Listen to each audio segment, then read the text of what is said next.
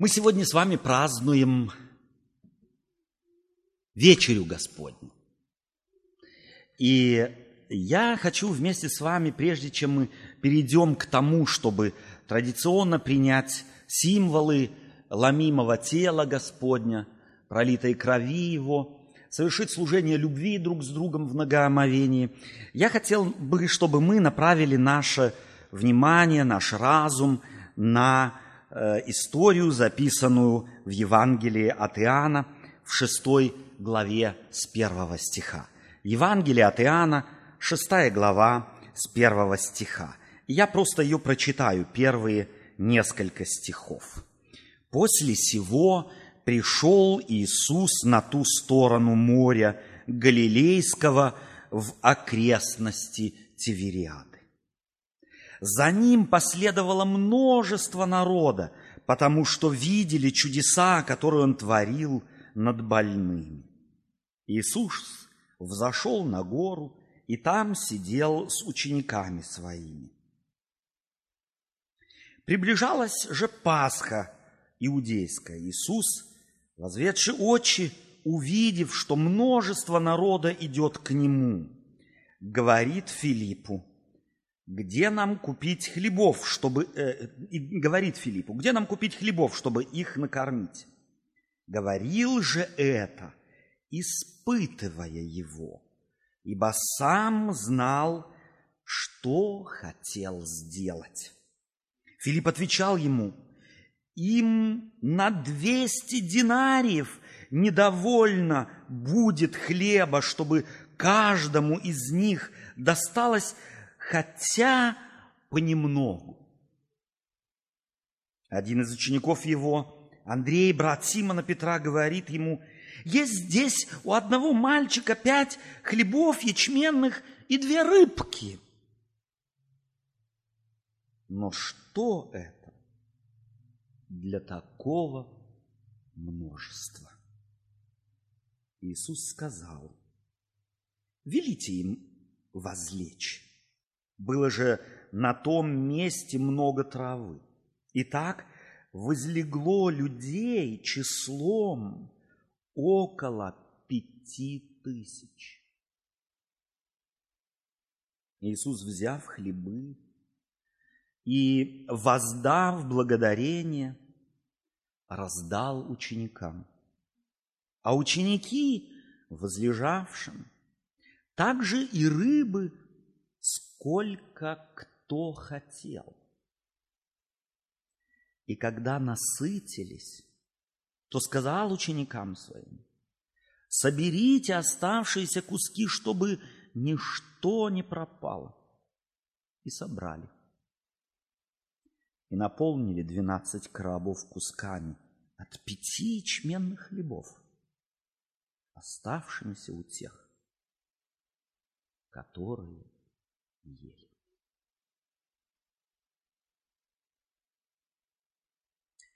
Мне бы хотелось просто эту историю опять и опять зачитывать. Потому что на самом деле ее мелодика, просто ее, ее, так сказать, слова, подобранные Иоанном, чтобы передать ее людям, они восторгают меня. Во-первых, подробности этой истории уже тем интересны, что здесь немного дается нам возможность заглянуть в сердце Иисуса Христа, заглянуть в Его мысли, в Его чувства. Здесь говорит евангелист, после сего пошел Иисус на ту сторону моря Галилейского. За ним последовало множество народа. Иисус взошел на гору и там сидел с учениками своими. Приближалась же Пасха, праздник иудейский. Это небольшое замечание объясняет, откуда такое огромное количество людей. Потому что на праздник Пасхи все, кто только мог двигаться в свое время, во времена Иисуса Христа, шли в Иерусалим.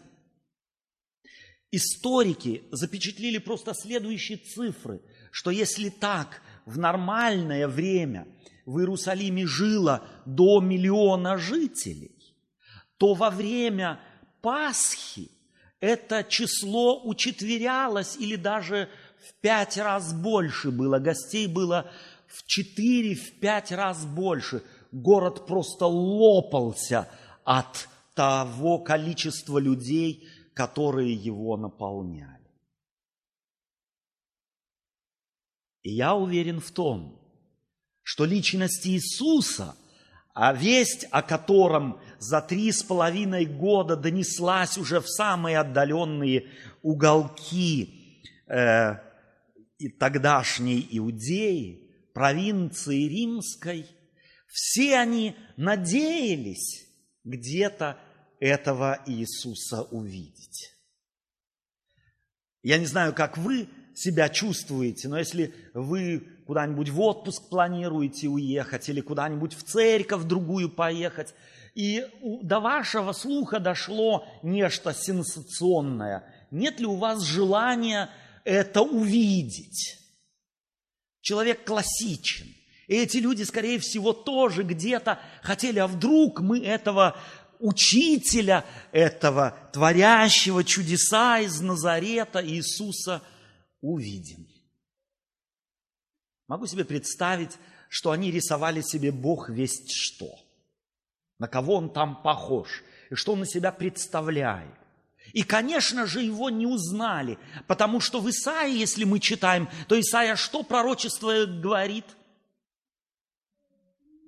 Он не было ни вида в нем, не было величия в нем.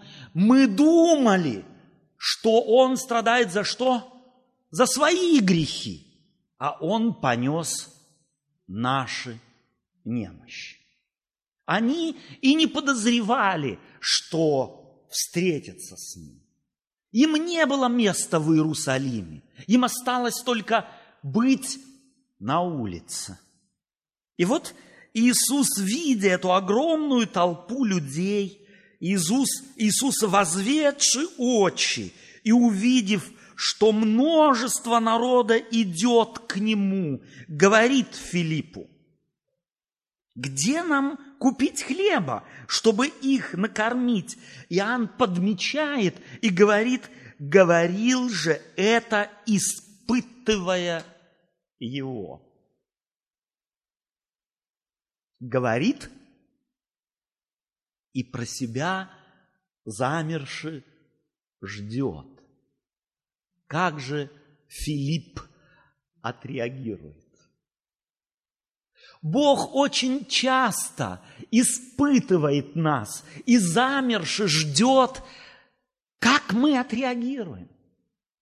Проявится ли у нас вера? Проявится ли у нас любовь? Проявится ли у нас терпение, находчивость, все эти так называемые качества действительного христианина, качества, которыми и Иисус фактически привлекал к себе людей. Говорил же это, испытывая Филиппа. Чего ждал Иисус, когда спрашивал его, Филипп, где нам взять столько хлеба, чтобы их накормить? Чего ждал Иисус? Что Иисус, что Филипп скажет, так я себе представляю, Господи, ну ты с нами, и нам беспокоиться не о чем.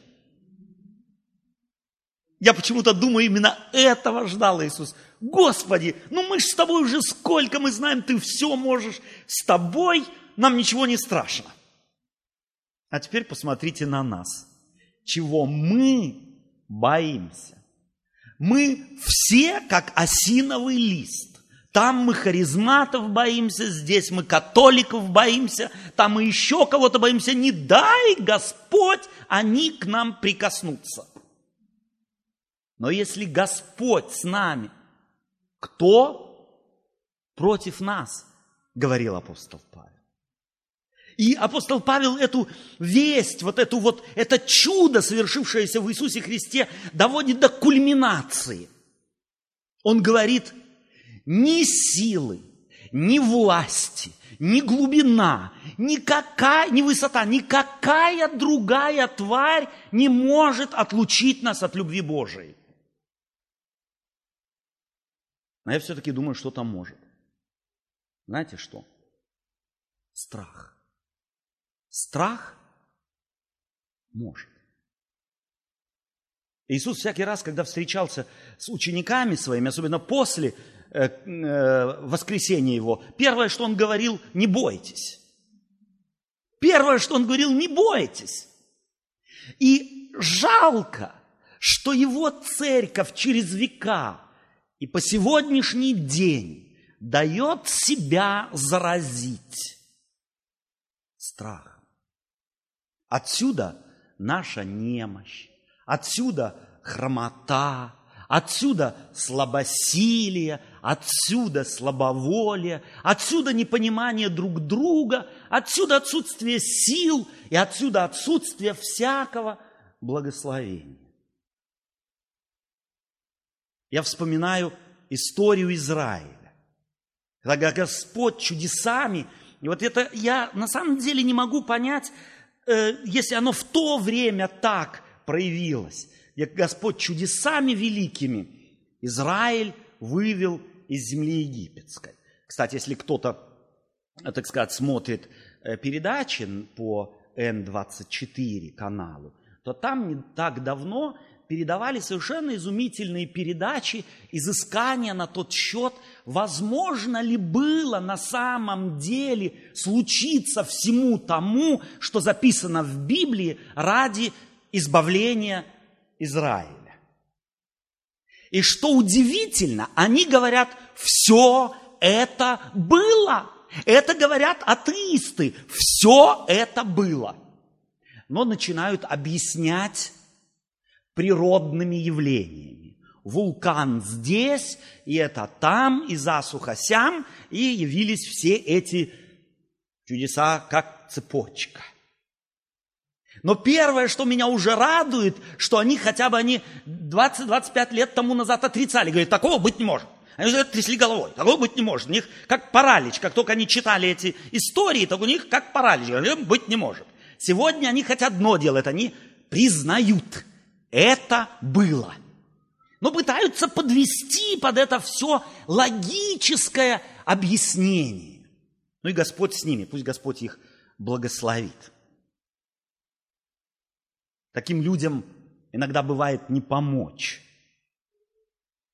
Не знаю, слышали вы эту историю или нет, как один студент в университете, верующий, учится в университете, сидит и читает Библию и говорит, слава Богу, Профессор проходит мимо и спрашивает, чему ты, чему, слава Богу, чего ты удивляешься? Да вот Господь расступил море, разделил море, и Израиль посуху провел по морю. А, говорит, ты уже отстал, говорит ему профессор, море тогда было по колено, и можно было пройти посуху.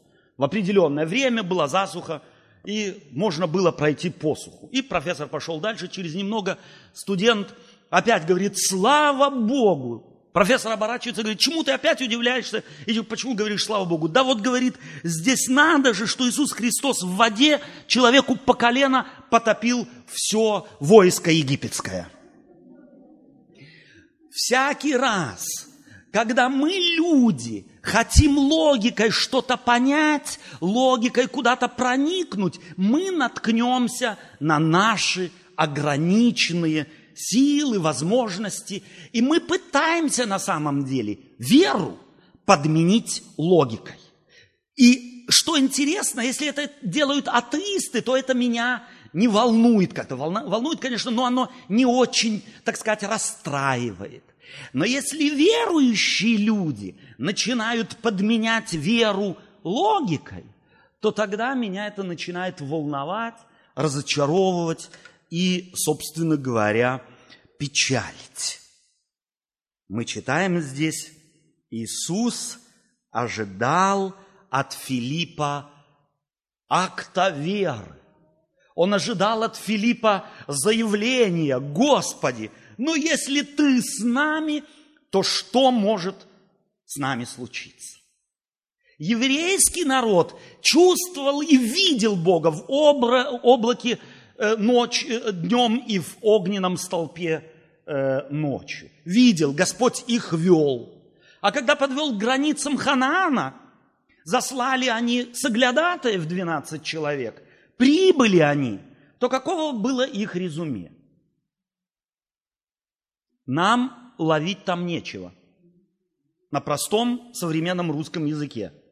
Нам там делать нечего. Мы видели их укрепленные города, мы видели великанов, мы как саранча перед ними. И хотя двое, Халев и Иисус Новин говорит, мы сможем, десять человек говорили нет.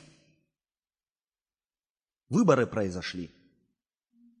Двое говорили нет, да, а десять говорили нет. Почему? По чьей воле поступили? По воле большинства. Но Господь смог ввести народ? Кто страдал? Кто страдал больше? Господь или те, кто сказали нет? Понимаете, тогда, когда мы не верой живем, а смотрим на какие-нибудь огромные города, великанов или еще чего-нибудь, страдать будем мы. Господь, если мы уже поверили в Него и отдали себя в Его руки, то Господь хочет, чтобы мы верой руководствовались. На самом деле, на каждом шагу в жизни руководствовались бы верой, а не видением. Потому что то, что видит наш плотский взор, это земное, это приходящее. А то, что наш плотский взор не видит, как в Иисусе Христе, кто видел в нем Спасителя? Кто в нем видел Мессию? Кто? И даже те, кто были рядом с ним, когда он пошел на Голгофу, где они оказались? Читайте Евангелие от Луки, последнюю главу. А мы думали было. Это было их резюме. А мы думали было. На что они смотрели? Они насмотре, смотрели на изможденное тело Иисуса Христа. На того, кто нес болезни людей на себе.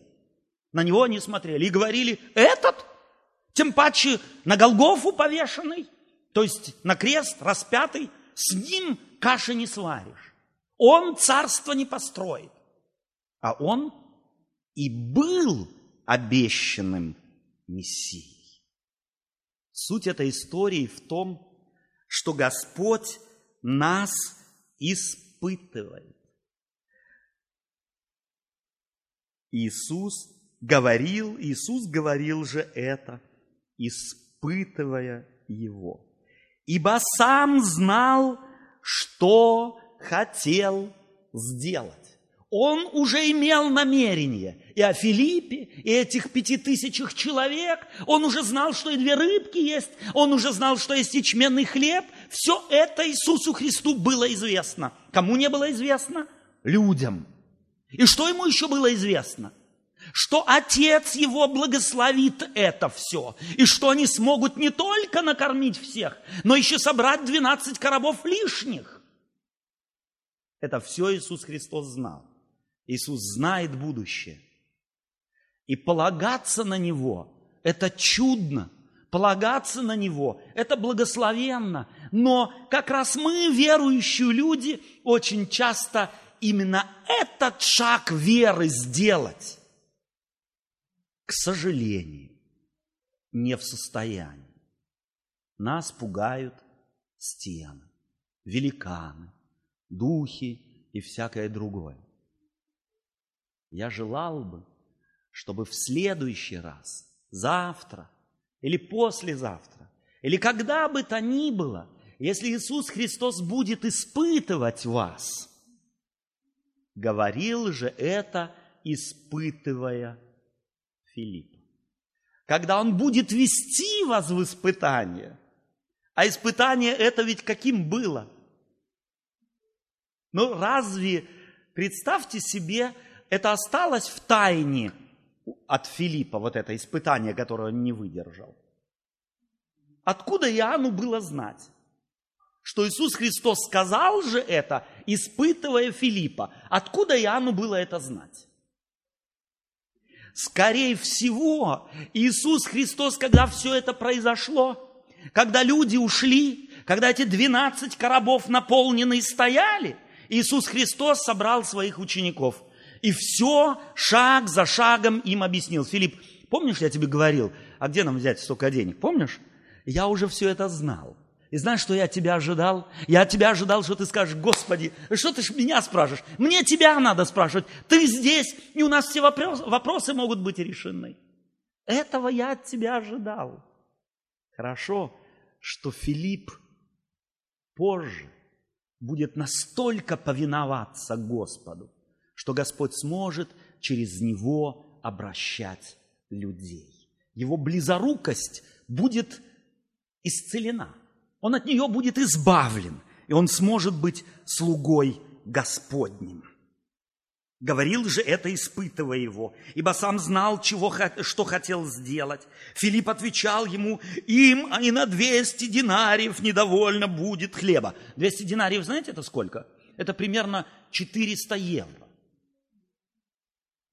На 6 тысяч человек сегодня на 400 евро хлеба накупить, наверное, не хватит. Сегодня цена еще дороже – нам надо будет побольше. И э, посмотрите, как здесь Иоанн построил это повествование. Один из учеников его, Андрей, брат Симона Петра, говорит ему, посмотрите на этот контраст. Филипп говорит, и на 200 динариев им не хватит. Здесь явно слышит этот разговор другой ученик, говорит, здесь есть пять хлебов и две рыбки – вы можете себе этот контраст представить? Здесь почти нужно смеяться. Это как анекдот. Один говорит нам, денег надо море, а другой говорит на это. Вот у меня пять копеек здесь есть. Это как на самом деле, будто он не понял сути, будто он не оценил действительного положения вещей. Пять тысяч человек, а у нас пять хлебов и две рыбки. Ты чуешь, чуешь, о чем речь идет? Не о том, чтобы меня с тобой накормить, а всю эту толпу. Мне нравится Библия с ее вот этими контрастами, которые, в которые впадают люди. Иисус сказал, велите им возлечь.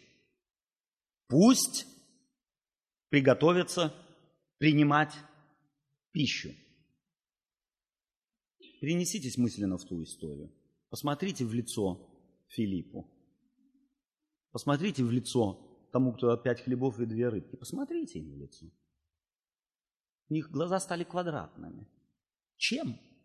Боже, чем?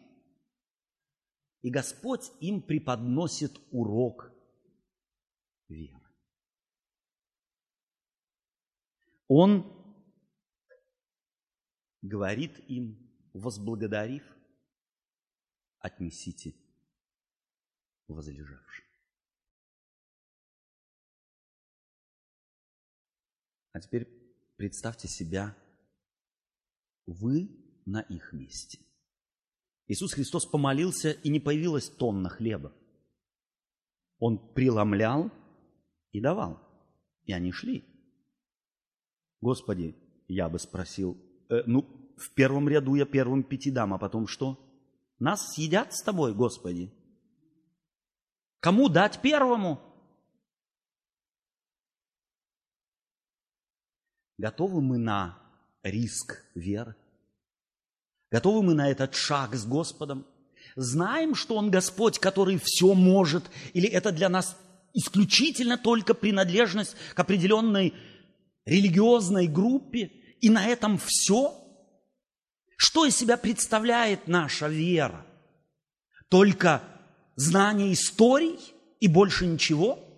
Или за этим скрывается больше?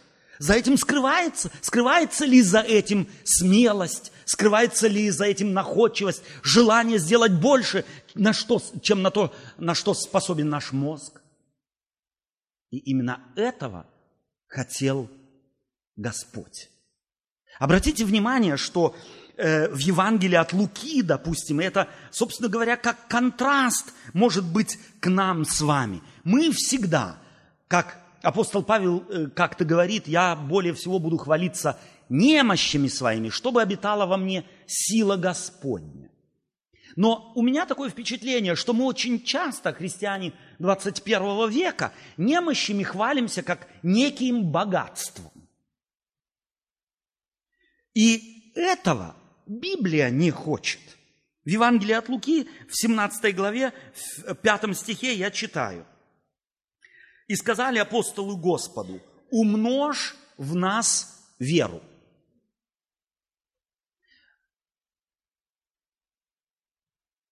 Иисус Христос что говорит им в ответ? Умножь в нас веру. Ожидалось бы логически, Господи, какие вы мудрые, какие вы разумные, что увидели, что у вас не достает веры. Ожидается похвала на первый взгляд, но не от Господа. От Господа здесь похвалы нет, ибо в шестом стихе мы читаем, Господь же сказал, если бы вы имели веру, зерно горчичное, сказали смоковнице сей, исторгнись и переселись в море, то она послушалась бы вас. Господь говорит, для меня не надо горы веры, для меня не надо тонны веры, ее не измеряют, если бы у вас был только начаток. Самый минимум, самый мизер, этого было бы достаточно, чтобы перемещать горы. А мы подчас наши собственные холмики страхов переместить не можем. Мы их держим перед носом и молимся на них и кланяемся им, и они руководят нами. Не говоря уже о горах каких-нибудь препятствий, которые мы готовы преодолеть силой Господней. Перед учениками была гора, толпа голодных людей. Иисус испытывает их и говорит, где нам взять хлеба? А Фома говорит, Филипп, прошу прощения, говорит, я почитал уже, калькуляция вот она. На них не наберешься, на них не настачишься. Хорошо, что там был Господь.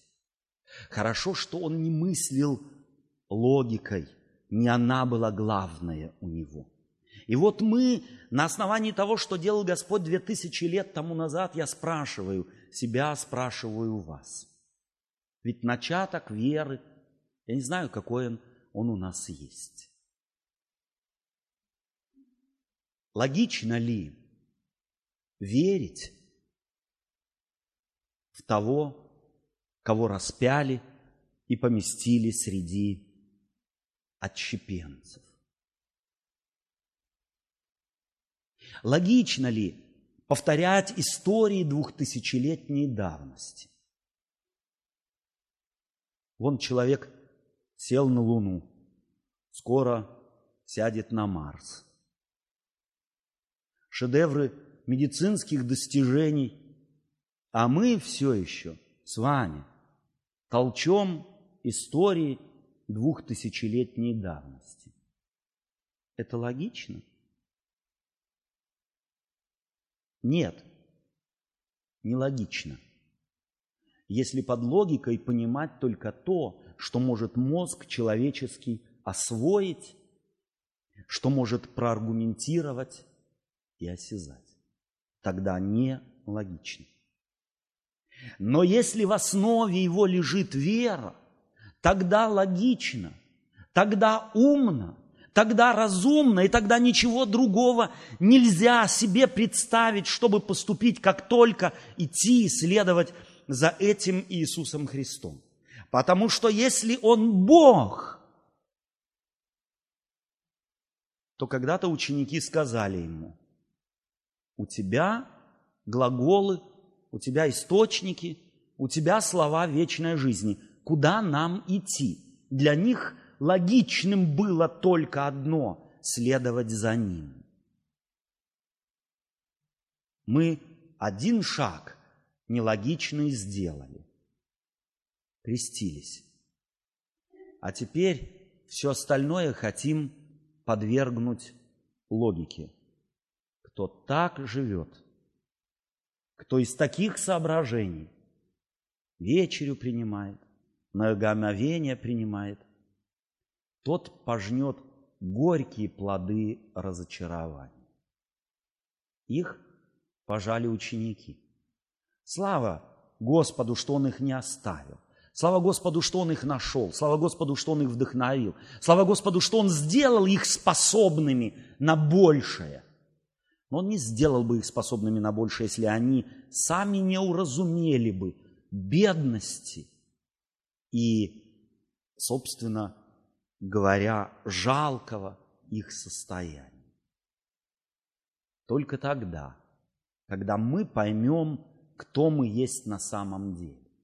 Только тогда, когда мы будем соразмерять себя с Господом, только тогда, когда мы будем соразмерять себя с Его принципами, а не с нашими страхами, привычками, традициями и еще чем бы то ни было.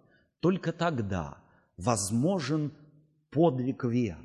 Только тогда, как мы сегодня учили в субботней школе, мы станем свидетелями Иисуса Христа, а не просто представителями какими-то, которые толкут воду в ступе и рассказывают что-то от третьего лица. Тогда мы сможем быть свидетелями и говорить, мы знаем, мы видели, как это делали ученики Господни. Я бы хотел, чтобы, когда мы читаем Библию, и сегодня, принимая вечерю Господню, Господь нас хоть чуть-чуть освободил бы на самом деле вот от этой немощи, от того, что мы чаще всего рассчитываем на себя, в церкви ли то, в семье ли то, на работе, в обществе, мы чаще всего рассчитываем на собственный личный гений. А нам дано больше. Нам дан Господь. И он двумя рыбками и пятью хлебами мог накормить пять тысяч человек. Если бы там было пятьсот тысяч человек, для него это не было бы проблемой. С этим текстом Священного Писания у меня связано особое переживание. Несколько лет тому назад меня пригласили провести евангельские встречи, евангельские вечера в городе Николаеве, недалеко от Одессы. И когда мы собирались с русскоязычными в Крелингене, ко мне подошла женщина и говорит, вы Отто Венгер? Я говорю, да. А вы помните 1991 год? Николаев в прошлом тысячелетии, столетии, прошу прощения. Я говорю, помню. А меня помните? Я говорю, не помню. Так вот, я приняла крещение после того, как вы у нас в Николаеве проповедовали. Мне было очень сложно с моими детьми, потому что они говорили, ты в секту пошла. А потом и дочка приняла крещение. Но самая большая беда была у меня с моим сыном. А сегодня он пастор. И учится в Фриденсал. И она мне его представила. И вот в этом Николаеве у меня случилось следующее на первом вечере, буквально в первом ряду под сценой сидели люди. И я заметил, как пара э, э, женщин друг с другом явно ехидно переговаривались. Смотрели на меня и что-то между собой очень ехидно шептались. И я немного вздрогнул, я немного стал переживать. Но я начал мой вечер, я рассказал им то, что хотел рассказать, намечено, а потом наступил момент вопросов и ответов. И одна из них встала, подняла руку, встала и спрашивает меня, ответьте мне, пожалуйста, на вопрос. Вот в Евангелии от Иоанна, в шестой главе, там какой-то стих, там написано, что Иисус Христос накормил пять тысяч человек двумя рыбками и пятью хлебами. Вы можете мне объяснить это? Как это возможно? Как можно было этой женщине ответить? Первое, на что меня Господь надоумил, это не отвечать ей сразу. мне появилось чувство, мне появилась мысль о том, не отвечай ей сразу. И я предложил ей, сказал, давайте, вы же хотите основательного ответа, я вам его дам завтра, когда мы опять соберемся, мы начнем с ответов на вопросы, а потом перейдем к теме. Она великодушно согласилась. Я весь этот вечер и, собственно говоря, до полуночи не мог уснуть, потому что не знал, как же человеку атеистически сориентированному, явно технизированно думающему, у которого нет веры, объяснить это чудо Господне так, чтобы это не было только на уровне мозгов, а чтобы оно пронзило ее сердце. Я молился. И вдруг ночью меня осенила мысль, я уже вторую ее половину не мог спать, потому что не мог дождаться утра, потому что я хотел очень сильно на рынок, потому что у меня появилась мысль, появилась идея. Я утром чуть свет уже побежал на рынок к первому попавшемуся, кто продавал помидоры, и спросил его, сколько один куст помидоров может за сезон произвести. Он мне сказал, до целого ведра, это до 10 килограмм. Тогда я сказал ему, продайте мне пять. Он продал мне пять килограммов помидоров. Я пришел домой, один из помидоров разрезал, достал семечку, высушил ее и вечером пошел с этим небольшим недовеском пяти килограммов помидор и с семечкой от нее в зал. Начался вечер. Спел хор. Эти женщины опять сидели впереди, они ехидно друг с другом переговаривались и ждали. И начался минута, время ответов на вопросы. И я попросил ее подняться ко мне на сцену. И спросил ее, знает ли что она, что у меня в руках. Она говорит, знаю. Она была огородница. Семечко от помидоров. Я говорю, милая, как вас зовут? Я по сегодняшний день помню. Серафима. Она говорит, я говорю, если вы мне объясните, как из одной такой семечки и достаю спрятанные пять килограммов помидор, может появиться столько помидор, тогда я вам объясню, как двумя рыбками и пятью хлебами можно напитать пять тысяч человек. Зал взорвался в аплодисментах. Женщина пошла и села, а я ко всему добавил, что тот,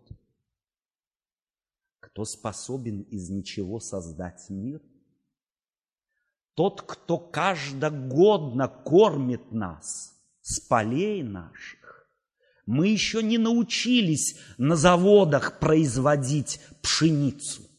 Нам не на фабриках помидоры выплевывают. Мы все еще их собираем на полях.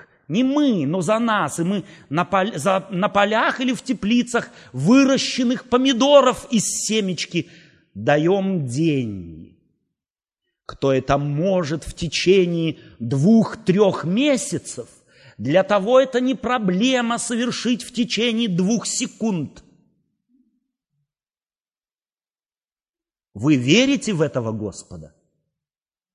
Дай, чтобы эта вера поместилась бы в ваше сердце, чтобы не трусливость, не боязнь и не страх нами руководили, а Господня любовь и вера в то, что если я верю в Создателя миров, спасшего меня, то все, что со мной случится, случится по Его воле и мне во благо.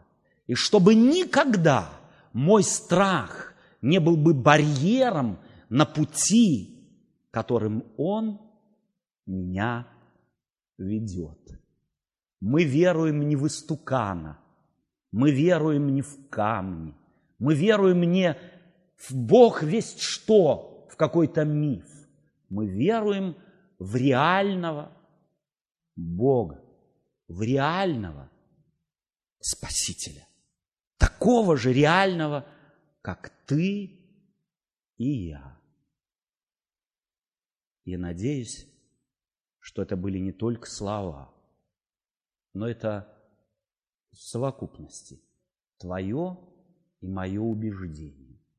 Если вы сейчас будете принимать хлеб и пить вино, то вспомните, что это насаждение, что это учреждение бывшего здесь на земле живого Господа. И это делали христиане всех веков. И как по цепочке мы, прикасаясь к этому хлебу, прикасаемся к тому первому, который Господь раздал своим ученикам. И к тому глотку, который выпил Петр, Иоанн и Иаков. Потому что та же земля по сегодняшний день производит тот же хлеб и то же вино.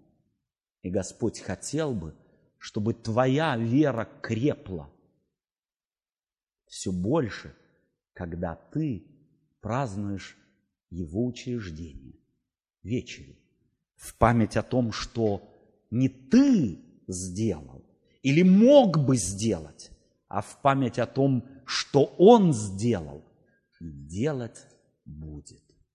Аминь.